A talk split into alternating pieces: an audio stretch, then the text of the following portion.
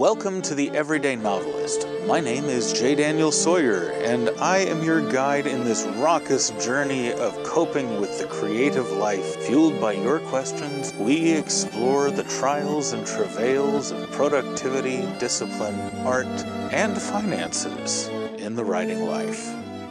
Welcome to The Questions, episode 1086. Hello and welcome back. I have been busier than a. Busy thing?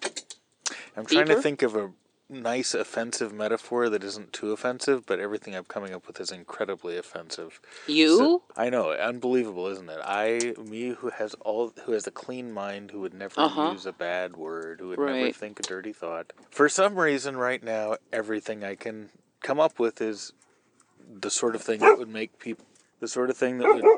God damn it! the sort of thing that would.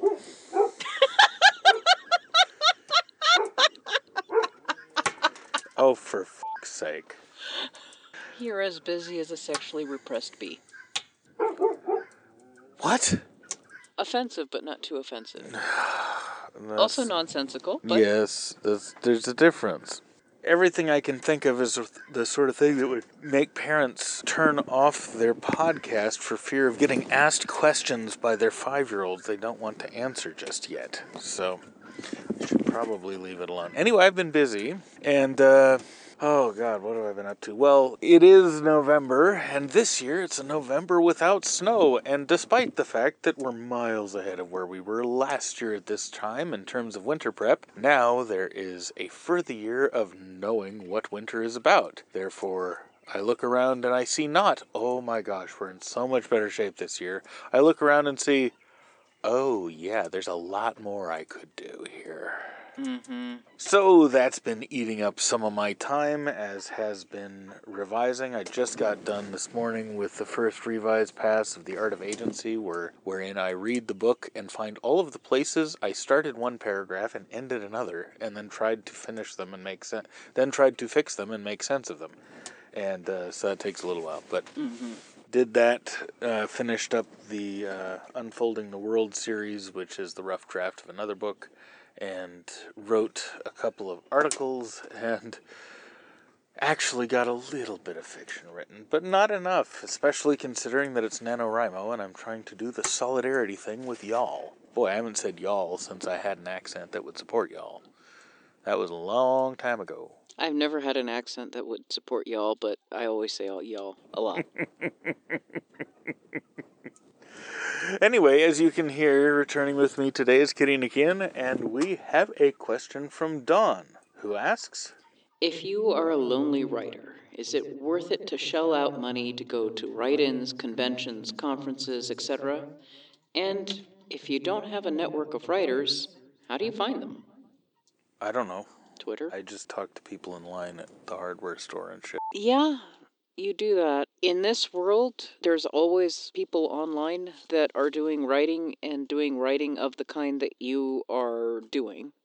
Like, you can find other romance writers, you can find other erotica writers, you can find other science fiction writers, you can find other Mills SF writers. Whatever genre you are specializing in, you should be able to find someone online who is writing that sort of thing that you can hang out with and talk to and, and um, shoot the shit with. I um, it's a strange thing because I, although I have enjoyed almost every convention and conference I've been to, there have been precious few that have yielded long-term contacts. It's just like sales in that there's a ratio in any given venue of what you're going to get for what you bring out or for what you bring to it and um, it's not always predictable what that is. Depends a lot on your social game. It depends a lot on what kind of contact you're looking for in terms of professional solidarity and that sort of thing I tend to look for people who I can audience swap with and people who I can uh, talk about uh, uncomfortable ideas with. And so those two sorts for me are pretty rare in general. But your mileage may vary. You may be looking for something else. Um, I don't know why write ins would cost money. Every write in I've ever been to is just a bunch of local writers who meet in a coffee shop. I know of people who are traveling to outside locations to shut themselves in for a week. Okay, that's not a write-in. That's a uh, that's a retreat.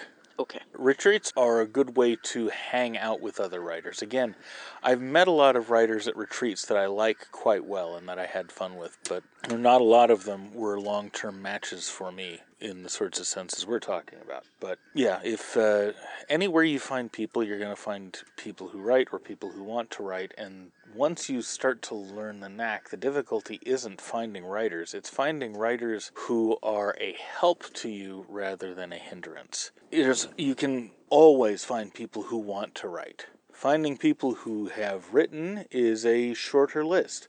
Finding people who have finished is a shorter list than that, and finding people who will continue to write and finish is a shorter list still. By a help instead of a hindrance, you are talking about people who are writers that will encourage you to up your game and get into you with friendly competition and that sort of thing. In any endeavor in which you are looking to improve, and if you're going into the arts, this is a heavily Pareto distributed game. You have to be shooting for the upper 1% if you're going to get anywhere on any basis other than as a hobby. And if you're going to be in that kind of a field where the competition is that intense, you need to be surrounding yourself with people who are mostly ahead of you everybody tries to do this, which makes doing this difficult. But fortunately, even with something as specialized as writing, there are a number of different pieces of the puzzle. So it is possible to get circles of friends, solidarity groups, etc., where one person is top of the game for marketing, another person is top of the game for storytelling, another is top of the game for characterization or plot or language usage or uh, social media outreach or sales or whatever.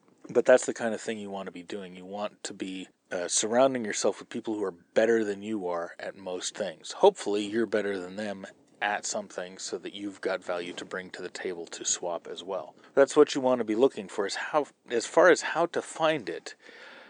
I I learned about networking from learning sales. And all of the techniques you learn when you learn sales, which you can learn online with courses. You learn about cold contacting and all of that, or you can read books about it. If you teach yourself sales, you'll learn how to network. And um, the same rules apply regardless of the field of human endeavor you're in. Um, half of the game is eavesdropping effectively and or cold reading so that you can spot who it is you want to talk to. And the other half of the game is um, opening the conversation and bringing value to the table so that you can hold people's attention and generate a rapport. As far as where you go to do that, if you've got those two skills already, then finding writers online is not difficult. All you got to do is like hang out on Twitter where all the writers snipe at each other about politics all the time. if uh, you're in the real world, um, conferences or any place where writers are dense on the ground, conferences, uh, conventions, that kind of thing, is a good place to start. Um, if you're new, if you're new and you don't have a name, you're going to be sort of in the C-suite, but you can still do networking there, and um, try to build that contact list. That's what we got. Thank you very much, and we'll see you tomorrow. The Everyday Novelist is written and presented by J. Daniel Sawyer and Kitty Nakian, and is produced by Artistic Whispers Productions Incorporated. The text is copyright 2023 J. Daniel Sawyer, and the production is copyright 2023 Artistic Whispers Productions Incorporated. This podcast is released under a Creative Commons Attribution Non Commercial No Derivatives license, and all other rights are reserved to the author. Join the conversation. Submit a question, leave a comment, or a creative death threat. Or find me at jdsawyeronminds.com or hit me at feedback at jdsawyer.net. We can't do it without you.